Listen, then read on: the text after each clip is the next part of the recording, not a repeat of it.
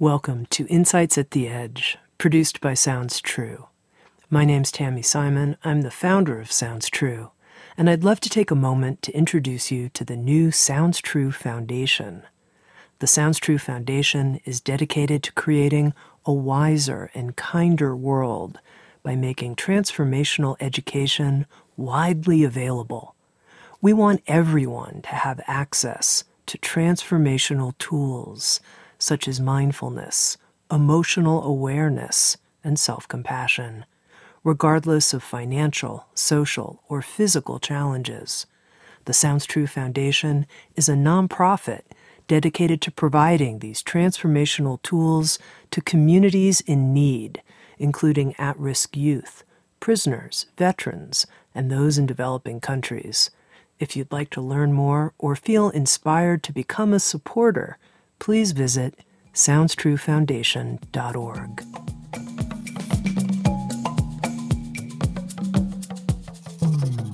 You're listening to Insights at the Edge, and today my guest is Caroline Myss. Caroline Myss is the author of several New York Times bestsellers, including Anatomy of the Spirit, Sacred Contracts, Invisible Acts of Power, and Why People Don't Heal and How They Can. She is a leading voice in the field of energy medicine and human consciousness, and she holds degrees in journalism, theology, intuition, and energy medicine.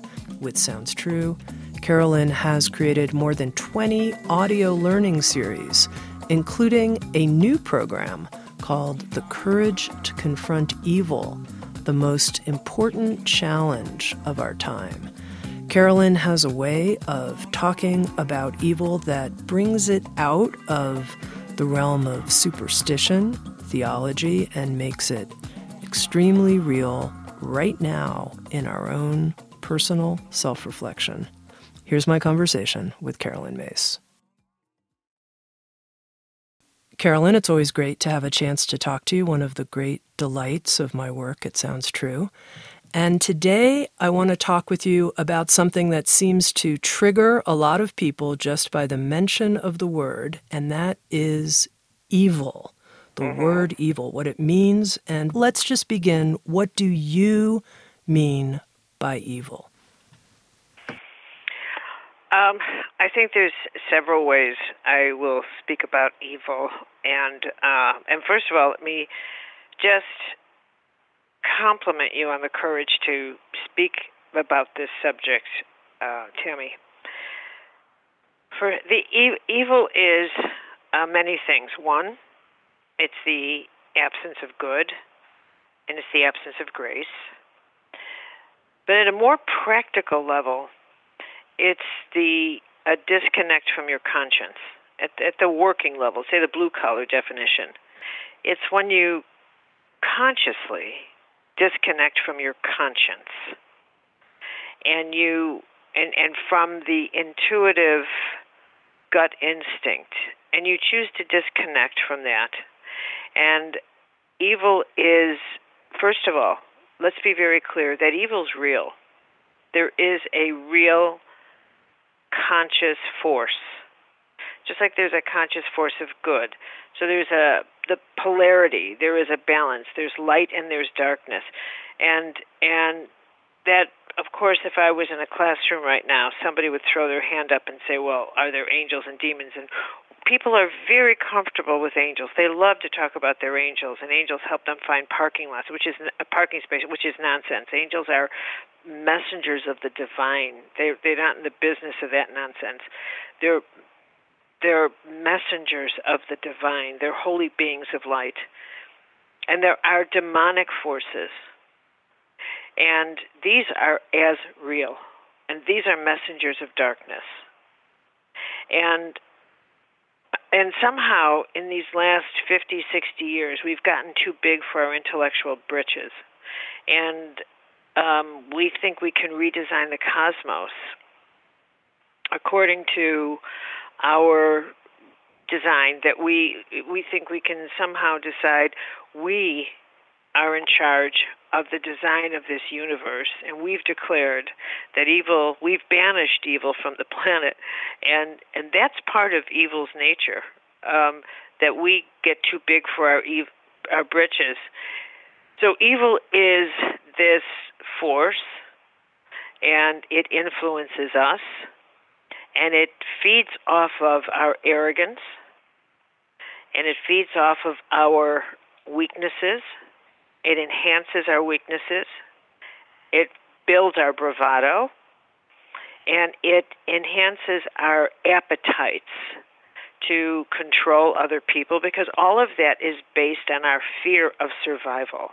So the way evil gets into the threads, our blood and our bones, is that it um, awakens what Buddha would call our craving for illusions. Okay, Caroline, there's a lot here that I want to try to tease apart a little bit. Let's get into this idea of angels and demons. Because, you know, I know a mm-hmm. lot of people who believe that they're in touch with guardian angels, archangels, mm-hmm. etc. Mm-hmm. They're connecting with mm-hmm. archangels for healing, on and on. And if I sure. said to them, Well, have you ever made contact or have any awareness of a demonic force? They would go, No, no, I've no experience of that. Never happened to me don't know anything mm-hmm. about it. So, what's it like to come into contact with a demonic force? Okay. Now, ask them if they believe in negativity. Look at what they wear. Are they draped in stones for quote protection? They've simply redi- they simply have redistributed their vocabulary for words that they're more comfortable with because they're so afraid of evil. So they've chosen more neutral words. They they use negativity. They they avoid uh, the negative because they're so afraid of evil. They've gone the other way and they've juvenilized their their approach to evil because they're so afraid of it. And this is part of turning down the noise, the the your connection to your conscience. And uh, this is juvenilizing your spirituality. What's it like to be in touch with evil? Well, um, for me, I've had, I have a high sense of when I'm around darkness, and there's no part of me that juvenilizes it. There's absolutely no part of me that um, turns down that radar. Um, so I sense um, what's it feel like? Well, I've never had an encounter, a direct encounter with what I would call a demon in the actual sense of seeing anything, hearing anything, watching something fly across the room, though I know that happens. But I haven't seen that, I haven't witnessed it, and I don't want to but that's real.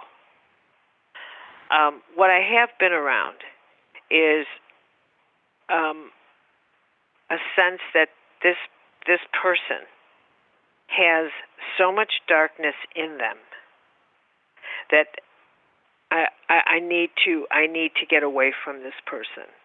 I've been around people whose only intent is to corrupt the people around them, to diminish their self worth, to take possession of them in some way. And that is a form of evil. That is a form of evil. Okay, but Caroline, let me ask you about that because I think most of us have been around people that mm-hmm. we maybe have some similar sense about, but we would not necessarily use a word like evil. We would say they have some psychological disorder, a mental illness of some kind. We would explain it in psychological language. They were damaged right. from an early to our age. detriment. To our detriment, Tami. We have provided ourselves with a vocabulary that covers up evil. And that is not to our that is um, harmful. And sure we can we can sophisticate the behavior of evil and we can say, look at that, it's a psychological condition. But behind that, and, and, and let me say it this way, we can also we also do that with goodness and, and the work of angels. And we say that person has such a generous personality. That person has so much love in them. But behind that is also the work of angels that in, that that uses that those channels in that person and enhances that love. And and and which is why that person's inclination to be so loving is used as a channel for that love.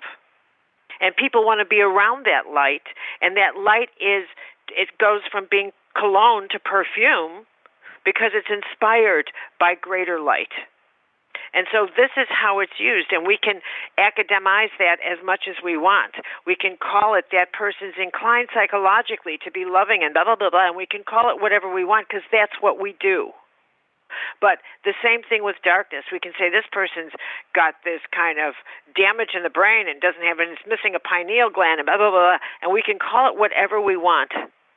But darkness takes advantage of brain damage or takes advantage of those personality traits and uses them. One of the reasons it's so important to raise children with consciousness and love is because when one of the many reasons, but you know when um, a child when when when little human beings are abused, when when they're perception of the world becomes skewed, and their sense of what is how to respond to the world gets wired in. And the res- their their response, for example, when you ask a little child early on, when they're learning about the mechanism of telling the truth or lying, and what's the response to that? And when you say to a child, Did you do this? And the child says yes and tells you the truth, and you punish them for that, you punish them for telling the truth,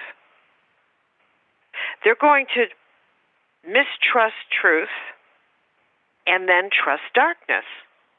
Because if they lie and get away with it, they'll feel that darkness is safety and truth is risky.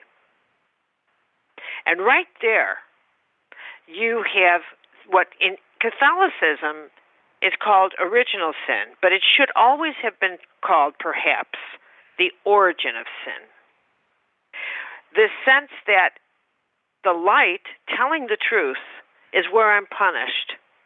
But if I go to the darkness and hide with lies, that's where I'm safe. And little by little, the psyche begins to morph and negotiate its way with darkness. If I just not tell the truth here and not tell the truth there, morph a little bit here, morph a little bit there, what that begins to do is it breaks down the mechanism of one's integrity and one's conscience. So little by little, that mechanism in us that's inherent, that's born to work and guide us that says this isn't right. It's like a metronome we're born with. This is right, this is wrong. This is truth, this is a lie. But we have to start morphing that early on because from the time we get punished for telling the truth, then we can't allow it to lean toward truth because, in fact, that leans toward pain. So we start morphing ourselves. And the more we morph, the more we start listening to the shadow. And, and that allows us to start negotiating our conscience. And the more we do that, it, there comes the point where we might seek the darkness. We might seek it out. And that's the moment we go from ordinary bad behavior to negotiating with the dark. So, Caroline, I get what you're saying about the power of having a conscience intact that works, mm-hmm. that goes towards integrity. But what I'm not clear about is why you feel so impassioned about articulating these forces of good and evil instead of accepting a psychological explanation for what you're describing.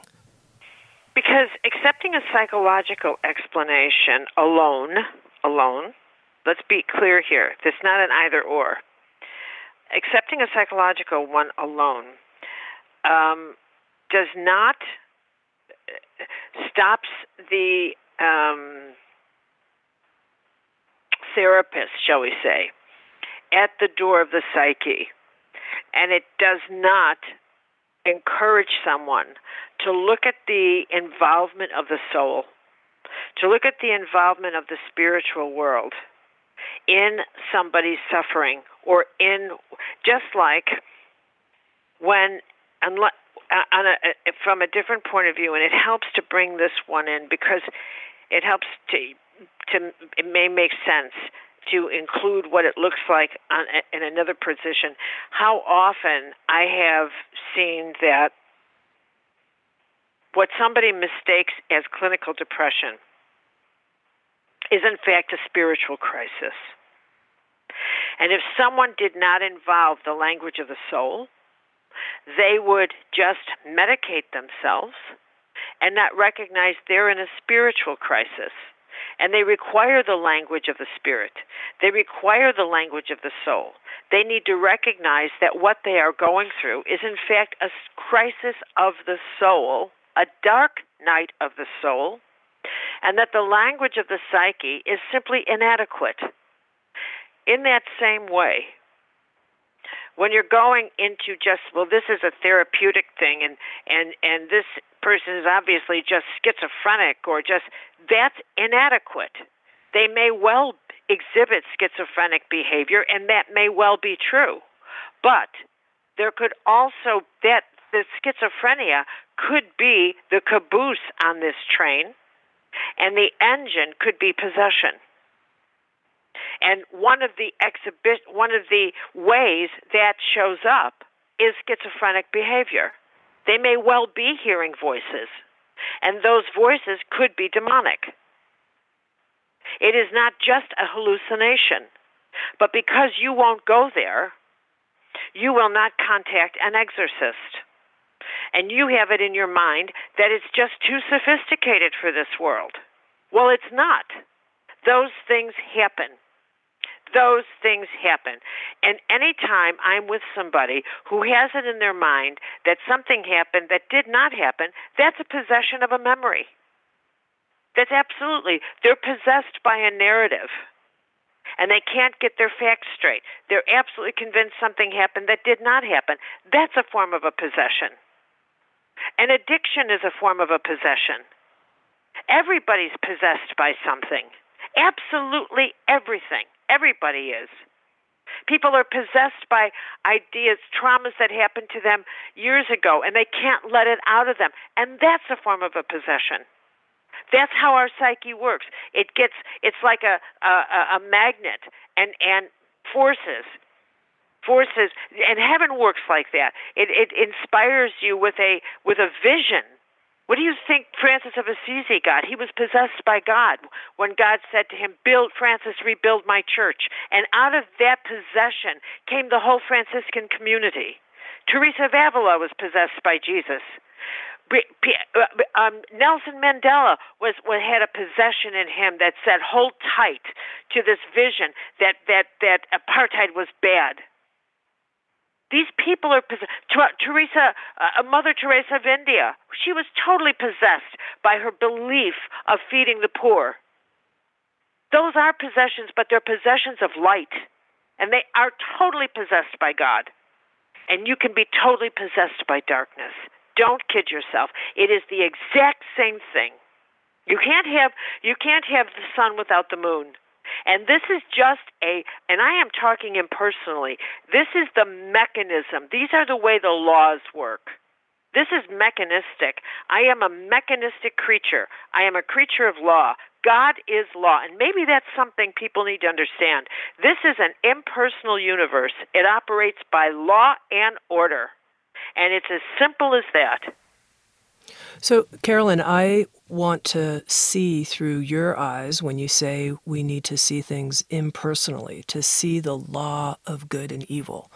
Mm-hmm. In the new series, The Courage to Confront Evil, you talk about how there's a structure to the celestial world that mm-hmm. includes mm-hmm. good and evil. So, help me see that structure the way you see it. You know, this universe is a is completely, completely impersonal. Doesn't it operates on laws and it operates on levels and it operates on systems. It's as simple as that. It's not a personal universe. It doesn't belong to anybody. There is no such thing as a God that has a religion. This is an impersonal universe. And the nature of God is law. So, just like your body, your body runs on law and mathematics.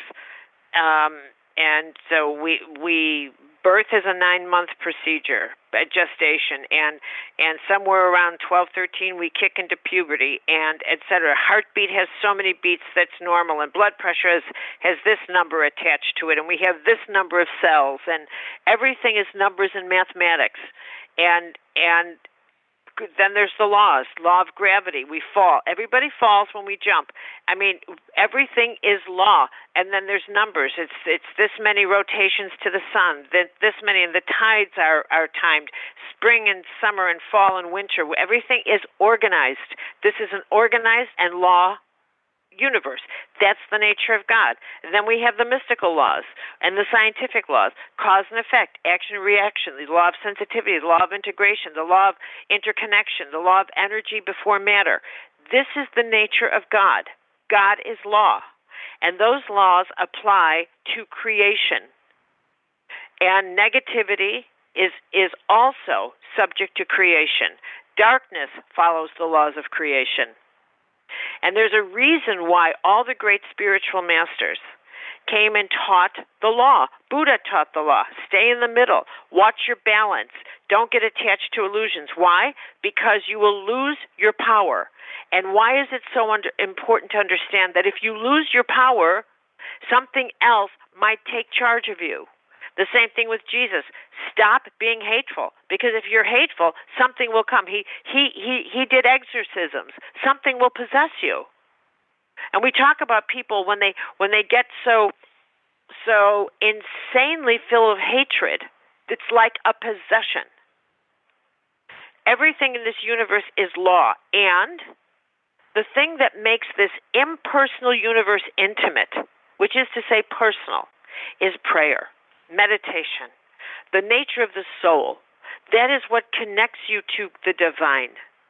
So, all the mechanisms, whatever choice we make has consequence. Whatever action we make creates a reaction. That is impersonal, and that is as true for one person as it is for another. No matter who you are, where you are, how much money you have, how poor you are, you jump, you're going to fall. You make a choice, it has a reaction.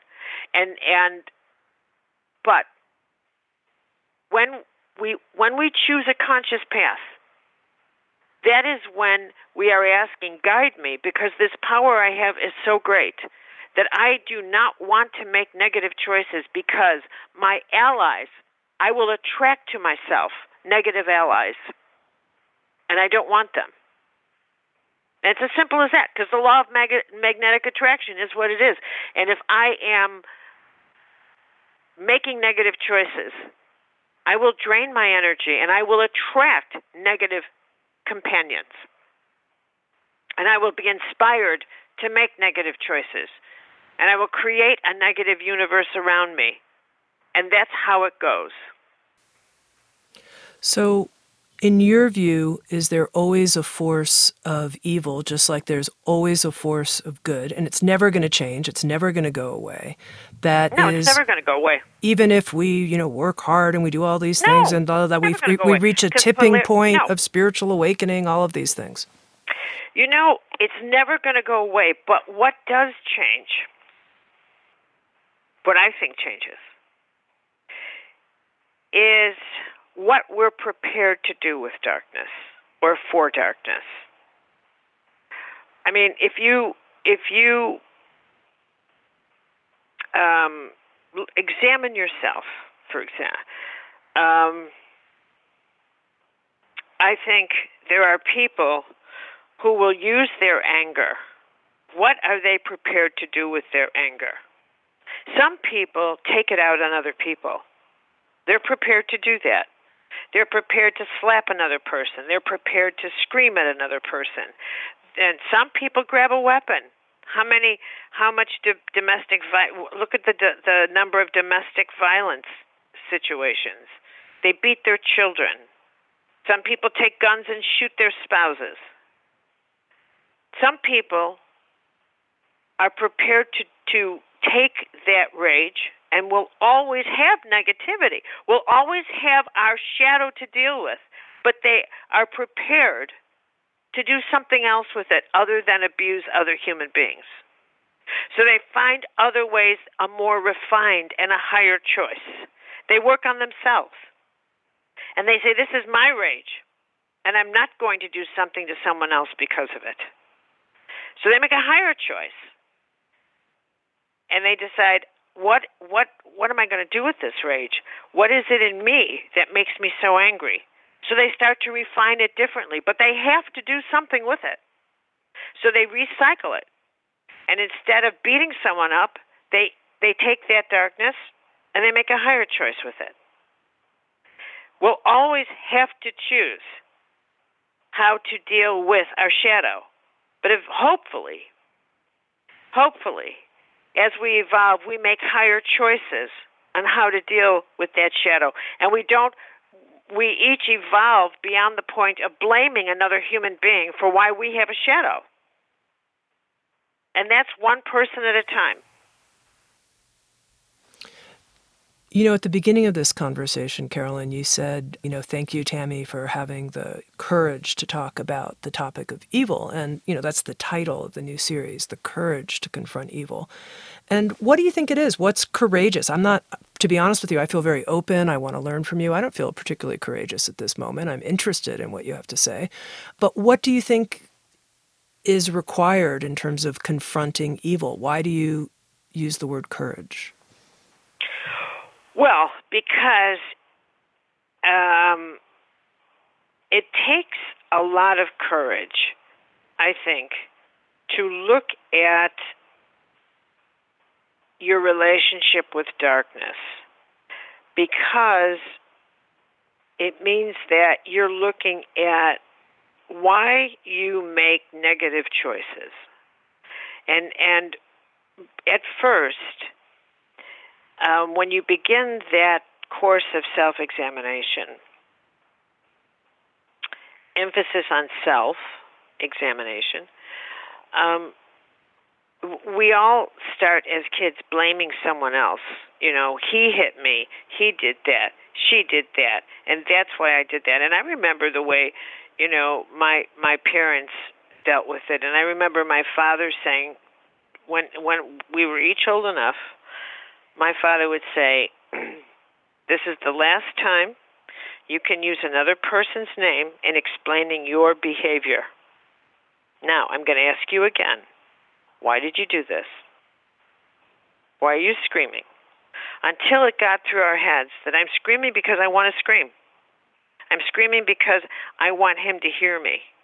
He didn't make me scream. I'm screaming because I'm convinced that if I speak louder than him, I win.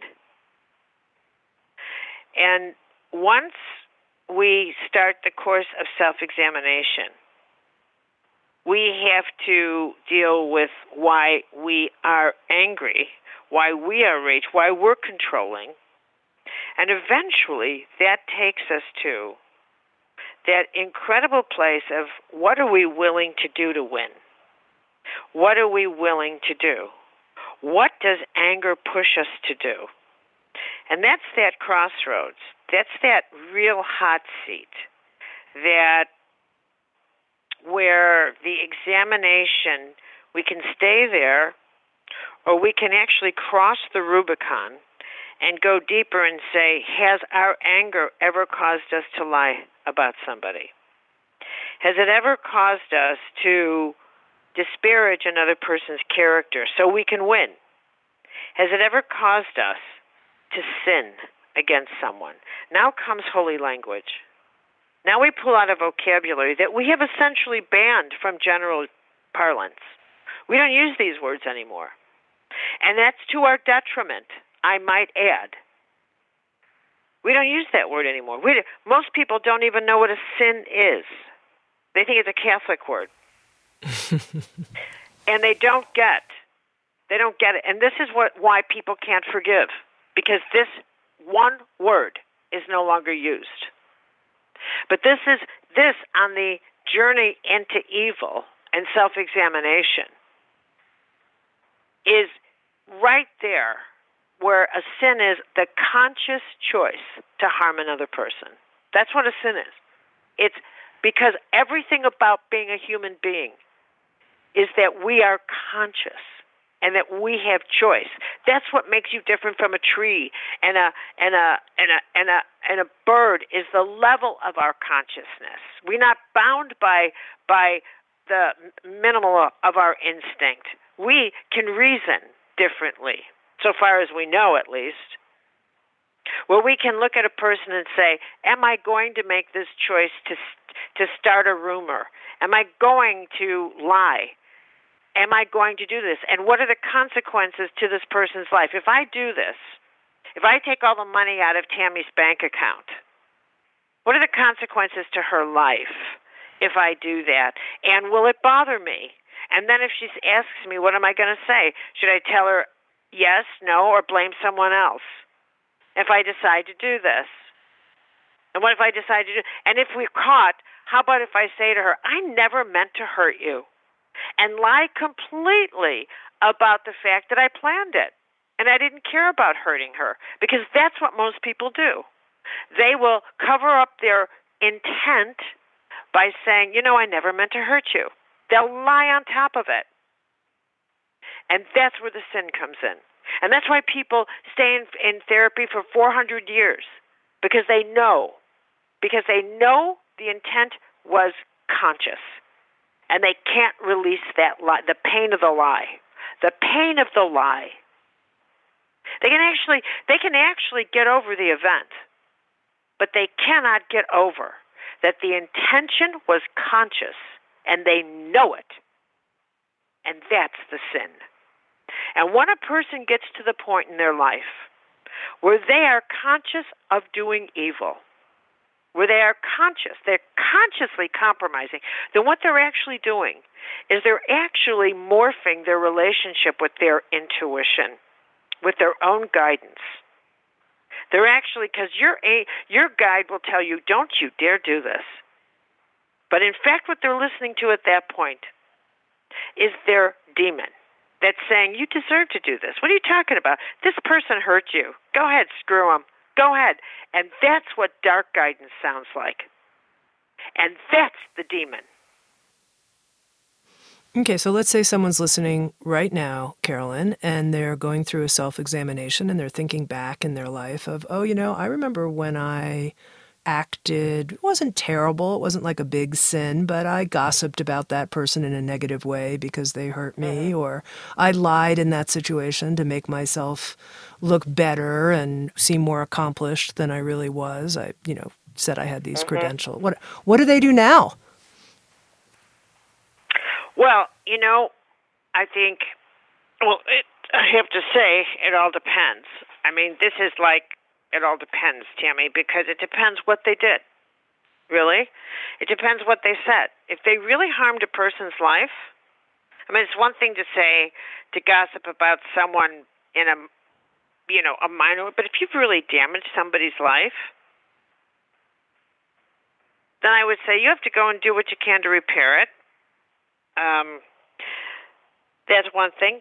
But I also, you know, I would say to them, what would they have to say to you in order to own it?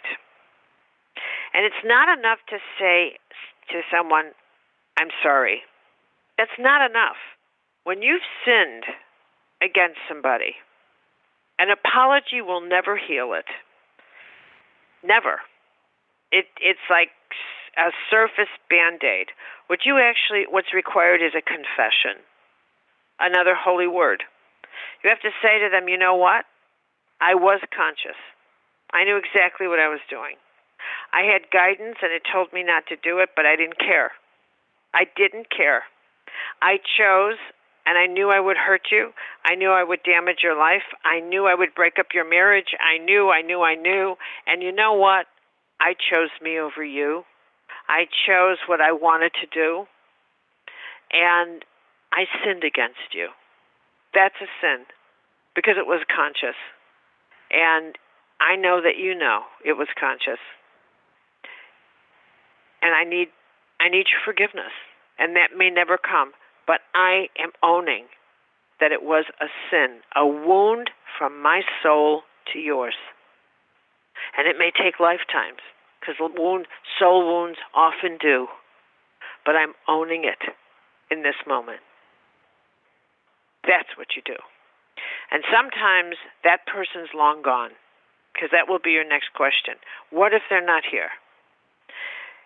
That's when you have to say a prayer and say, I don't know where you are, but I am releasing this prayer into the cosmos and hope that it finds you. And I am owning this. And heaven hears that. Heaven hears that.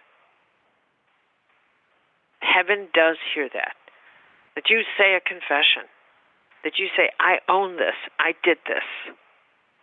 And God, help me repair this in some way. Do not let me sin this way again. It, but it's up to you. Help me never to sin this way again. Give me the courage to never, ever do this. Alert me and, and give me the grace, the fortitude to become someone who cannot do that to another human being. You know, now, Caroline, in talking about the courage to confront evil, you're describing this in terms of our own self examination about choices we've made and when we've mm-hmm. consciously chosen to knowingly hurt another person. But I think a lot of times, if somebody hears something like a title, The Courage to Confront Evil, they're thinking, oh, I'm going to get out on the street. I'm going to be protesting. There's evil going on in the White House. That's There's why evil I was going wondering on about the there. title, my dear, but go ahead. Yeah. So I'm curious about that because it sounds like you think the place of power is really more in self examination, not in pointing out the evil in others and in the world. Well, I would never tell somebody to go point a finger in somebody's face and say you're evil. I mean, I mean that that's not how I, I work in the world. But if you do not develop an evil detector in yourself, where you are, you first have to develop yourself into an instrument of courage. You have to. You have to develop yourself in, into someone you know, I'll say it this way, Tami. One of the great challenges in people today is that they don't trust themselves. They don't trust themselves and they don't have faith. They don't have faith in it's more the case that people have they can tell me with greater conviction what they do not believe in than what they do believe in. They absolutely know what they don't believe in. They have no idea what they do believe in. And secondly, because they don't believe in anything, for sure, they don't get, they really don't get that it makes it nearly impossible for them to trust because faith and trust go together. So they can go to therapy all they want, but they don't get, they don't get at a primal soul level that the reason they can't trust is that they don't have faith, including in themselves. And so they don't trust themselves. And so this is one of the reasons they can't lose weight. People can't lose weight. They don't trust themselves at all. They don't have faith in themselves and they they think they're going to have faith in a program, a weight loss program. They're going to have faith in this is one of the reasons relationships don't work because they don't have faith in themselves. How could they ever have faith in a partner? You have to first have faith and trust in yourself. And so when it comes to evil, in order to have any sense that you would have courage to do anything about what's happening in our world, you have to actually know that you could trust yourself in your own integrity to know I don't I don't compromise myself. I don't I don't compromise my integrity. If I say to somebody, I'll keep. If someone said, "Will you keep this private? Will you will you carry my secret in your heart because my heart's breaking and I can't hold it anymore? Can I put it in your heart?" If you said yes, I'll I'll, I'll put it. I'll hold it for you. That you know you can trust yourself enough to give your word, to give your word to someone, like a lock on their heart, and say, Yes, I will hold it in the vault of my heart. That you can trust yourself enough. And if you can't trust yourself enough to do that, then you know you are totally susceptible to darkness. Because if darkness comes in and says, "Why do you say that to someone else?" and they'll think you're so much, you're so special, and you'll bond even closer because now you have a secret, and secret bonds you to someone else. Hurry up, call them, and tell them you better keep this to yourself because you can't even keep it to yourself. Evil relies on that weakness. And you can't, you'll never be able to look at someone on the street who says, you know, help me, help me. You'll run away. But you'll say this someone should do something. Someone should do something. But it's never going to be you. It's never going to be you. But what you will do is send out one of those useless emails that says, "Look at this, look at look what's happening in the world," because emails will feel courageous to you, because it'll never make you stand up to anybody, because you don't have the guts, you don't have the backbone.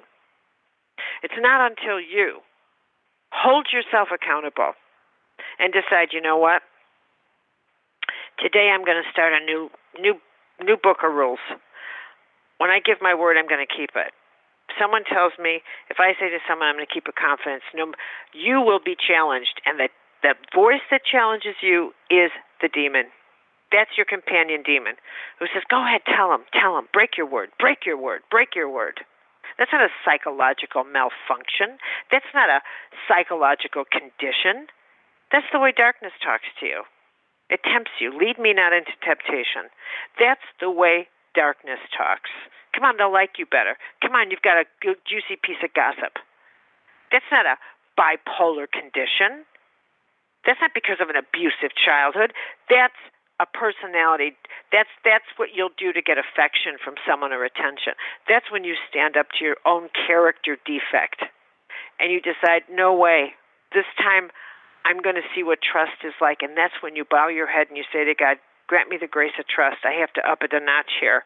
Help me. Help me strengthen my soul. Help me. I need the grace. I gave my word and I've got to keep it. And that's when you go into self examination and say, What's the matter with me? That I can't even trust myself to keep my word. And then you have to work to become steel, like tit- you have to become titanium, so that when someone you give your word. There's nothing that will cause you to break it. then you start trusting yourself little by little. You think, I'm pretty good at this. If I give my word, I keep it. I trust myself. That's when you develop the instinct of how to trust another person. You develop it. You develop a magnet because you become trustworthy. That's when you think that's when that's when you start developing a sense of faith little by little because you have now you develop faith in yourself now you know what faith feels like you develop a respect for it because you realize you know what it's real you know how i know it's real? Because i have faith in myself. That's how you know faith is real. You don't know faith is real because you read a book on it or you imagine it. You know it because you scaffold it in yourself. You don't you don't develop faith and trust in other people by keep constantly calling them do you still love me? Do you still love me? Do you still love me? You'll never, if you don't have faith and trust in yourself, you'll never have a relationship that works because you're empty. And there isn't enough phone calls and Hallmark cards in the world to fill that space. This is how you fill it. Little by little, you test yourself and you scaffold it in yourself until you develop faith and trust in yourself. And then when darkness comes to call, you're able to say, Get behind me, Satan. There's no way that I break my word there's no way. This person has faith in me. This person has faith in me. I gave them my word, and I will not break it. And then you feel better and better about yourself. And then you know when you when you bow your head and you pray, God, God help me. You have faith that help's going to come. And it does.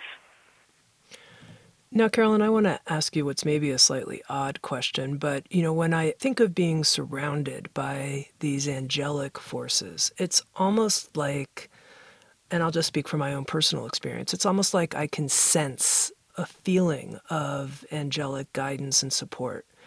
I don't know if I sense uh, a demonic form, but I want to understand from you are these always like sort of swirling around? We could i mean are they just like out there? Are they 20 feet away? Are they in a different dimension? How do you understand that? You know what? I don't have a visual at all. I never have. I i i i have heard them them mine i don't know what to say Tami i've i've had i'll never forget and it and it was it I have thought about this and told this story so many times. But I, I was coming home when I was in college. I worked at a candy factory, Mars, where they make Snickers and M and M's, and that's how I worked my way through college. And I worked from 3:30 to midnight. So I was driving home after the midnight shift down Oak Park Avenue, and I live near there now, as a matter of fact. And Oak Park's kind of a mini main street through, and so there's side streets coming in, and there's stop signs on those side side streets as, as they feed into Oak Park. And it's about quarter after midnight, and so I'm obviously most of most people are off the streets by that time. And I'm driving down Oak Park, and my angel said to me, "Slow down. A red truck is going to run the stop the stop sign." and and I just slowed down, and this red truck ran, just barreled through the stop sign, and that's when I realized, oh my God, I heard a voice and it told me to slow down. I heard a voice.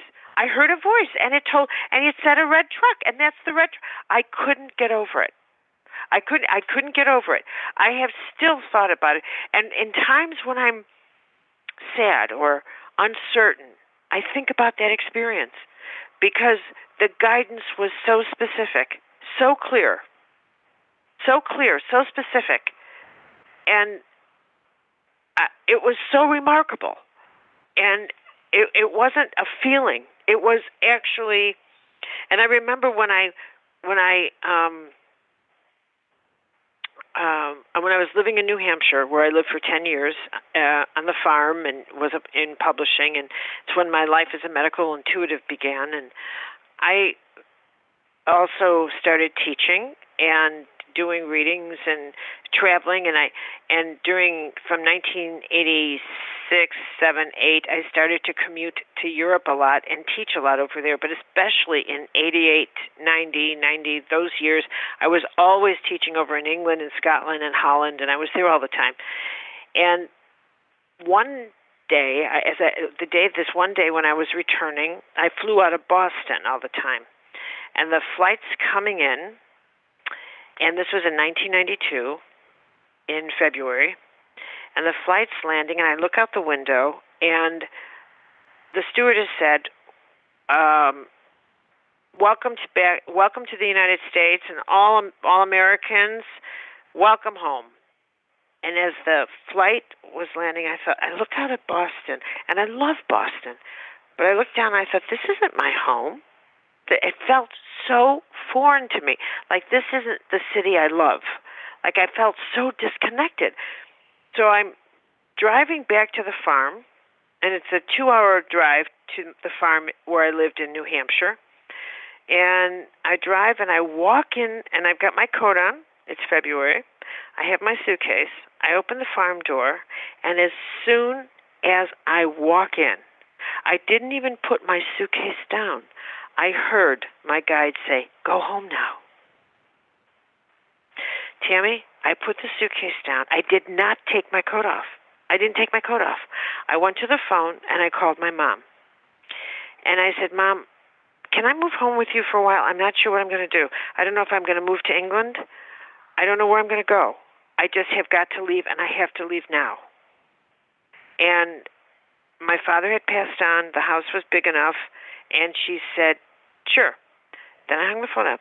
Then I called the woman who took care of my farmhouse while I was on the road all the time. And I said, Can you and your husband come here and help me pack up the place starting tomorrow? She said, Yes. Then I called a U-Haul and I said, I rented a U-Haul truck for the next day. Then I called my brother and I said, I'm going to fly you out here and we're going to drive home the day after. Then I went to my neighbor because I was renting this house, and I said, I will be gone on Friday. Then I took my coat off. Okay, I'm with you. And I think, you know, Caroline, we could have angel stories on and on and on. But what I'm also curious about is are these, it's almost like as we're talking, I'm imagining them as like dark swirls. Are they what also like around me, you know, what, as well? What difference does that make? I'm curious about it. You know, my friend, I have a very dear friend who's um, Muslim. And he told me about uh, how Mecca started with Angel Gabriel. And Muhammad asked Gabriel, What do you look like? And Gabriel said, Look upon the horizon. He said, If you saw me, I would look like I was standing and I and I reached all the way to the sun. My wings are so big. That's how Gabriel described himself to Muhammad. And I don't I, I, I think you know we have this idea that angels have wings. Uh, uh, however, we got that idea that angels are are are huge. There are many levels of angels. Teresa of Avila wrote, "An angel visited me, but I today, but I'm not sure from what realm because he he didn't stay long enough."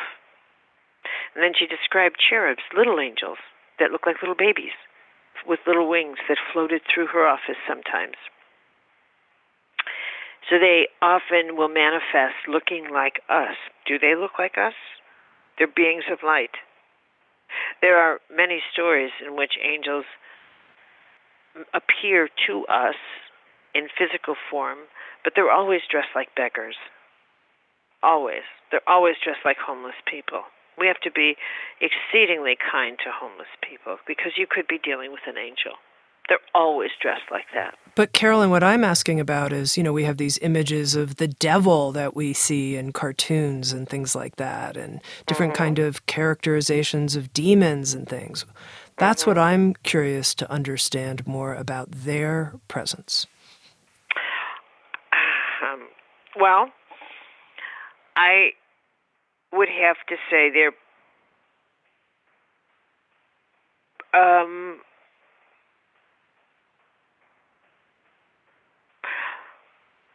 I I I don't know. Um, they're in the business of terror. So I think that they're in the business of terrifying us. And probably the images are based on, you know, uh, let me put it this way.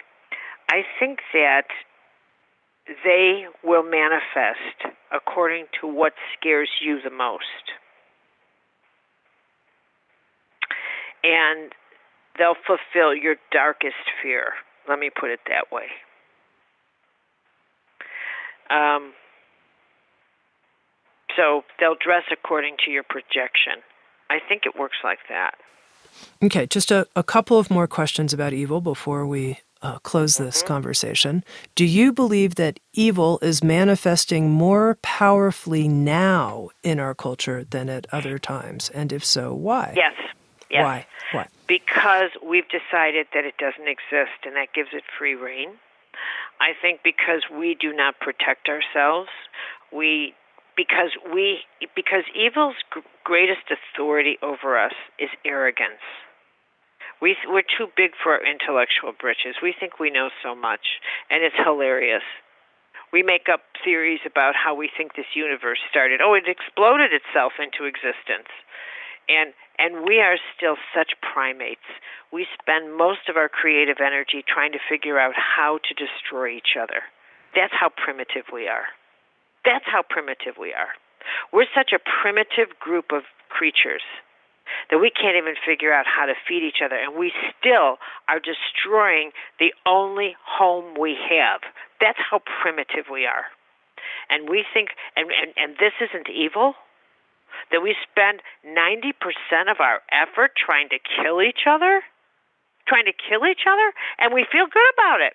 We celebrate the fact that we've even created bigger weapons And then we convince ourselves that if we use them, we'll still figure. And then the wealthy people think, oh, I know what I'll do with our money, my money. I'm going to go burrow a, a place underground so I can live through a nuclear devastation. Those idiots. Those stupid idiots. And you and this nuclear evil's gone nuclear. And what's worse? What's worse is that we now have a society in which all the politicians are pathological liars, and that's okay. That's okay with us. That doesn't even have people screaming in the streets. They should be screaming their heads off. I stand in, in an audience and I think, why are you not screaming your heads off? You've grown numb to the fact that you're being led by pathological liars. And it's okay with you. It's okay with you. You've compromised your integrity so much that you hear lies 24 7 and you've figured out a way that that's okay with you. So do I think there's more evil now? Are you kidding me? It's blasting 24 7. It's so, we are in so much darkness and in so much trouble. So much darkness and so much trouble that we're putting kids in cages, grabbing them and kidnapping them from their parents, and believing the garbage they tell us that, oh my God, is it unsafe if they come in here? And we sit back while eating dinner saying, I think that's probably true. Let's go out. There's no truth to that at all. That's the devil. That is evil. Especially if you sat back and said, My God Almighty, what are we believing? This is so evil. And when you sit back and compromise your soul, if you think for the last 70 years you've been on a progressive path of spirituality and consciousness, becoming a conscious person, and this is the state of our country? This is what the handiwork of consciousness has led to us? We are so regressed, it's unbelievable. So, do I think evil's got the upper hand? Oh, yes, I do. Do you see that evil might be playing some role in our evolution that is actually ultimately a, a positive evolutionary role, even though we're going through this dark time? Tami, I am not an optimist, and I'm not a pessimist. I'm a die-hard realist. You've known me 25, 30 years. How mm-hmm. long have mm-hmm. we known each other? You're a die-hard realist. I don't know how long we've known each other. Um, to me, everything about the human experience is about choice and consequence. Everything. Everything. Everything's in our hands. The older I get, the more I realize that. We are the engines of what we experience. We're not children. There is no off-planet God that's a parent that says, "Okay, you're you, you're behaving better now, so I will take the heat off." That's not how creation works. Either we wake up or we don't. We are not a special species at all. We are not any better than the birds or the dolphins or or or the ants and the bees. We are not. We're simply another species occupying this planet. But we're stupid. We're the stupid species because we're the ones destroying it and taking down all the other creatures with us. We don't get that all life breathes together. We don't get it, and we don't want to.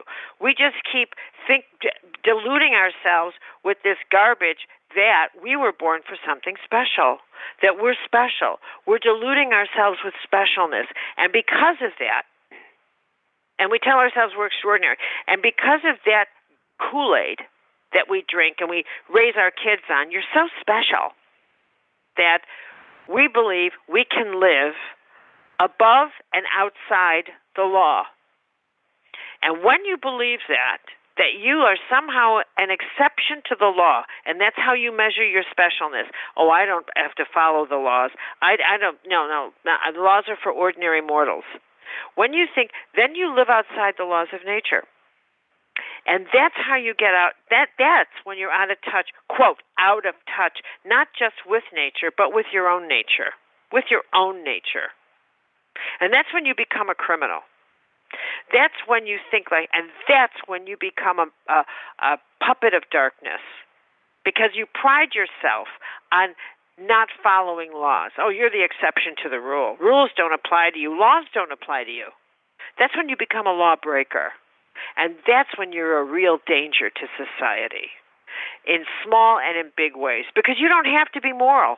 You don't have to be ethical because that's now that's how you measure your greatness when laws don't apply to you, not when they do, including the laws of nature.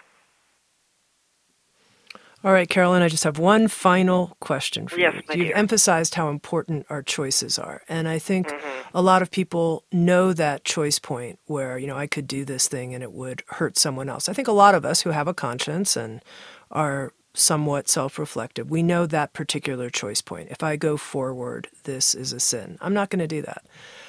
Or I am going to do that, depending. What are the most, outside of that situation, what are the most important choices that matter in our life? Uh, the choice to get your conscience up and running as clear as you can. The choice to evaluate your own actions every single evening. The choice to give up the word blame and the word deserve. The choice to do something to serve someone else every single day to break out of narcissism and the choice to pray. Very good. Caroline Myss. you know, I always learn talking to you and I love it. We're working on a new series together that relates to your new book on prayer called The Power of Holy Language to Change Your Life. And you always have something new, always something new coming. I love that. Thank you, sweetie. It has been honestly one of the pleasures of my life to know you. Likewise. I'm talking to Caroline Myss. She's created more than 20 audio learning series with Sounds True, and today we've been talking about her latest new release. It's called The Courage to Confront Evil, the most important challenge of our time. Thank you for listening to Insights at the Edge. You can read a full transcript of today's interview at soundstrue.com forward slash podcast. And if you're interested, hit the subscribe button in your podcast app. And also, if you feel inspired, head to iTunes and leave Insights at the Edge a review. I love getting your feedback, being in connection with you, and learning how we can continue to evolve and improve our program.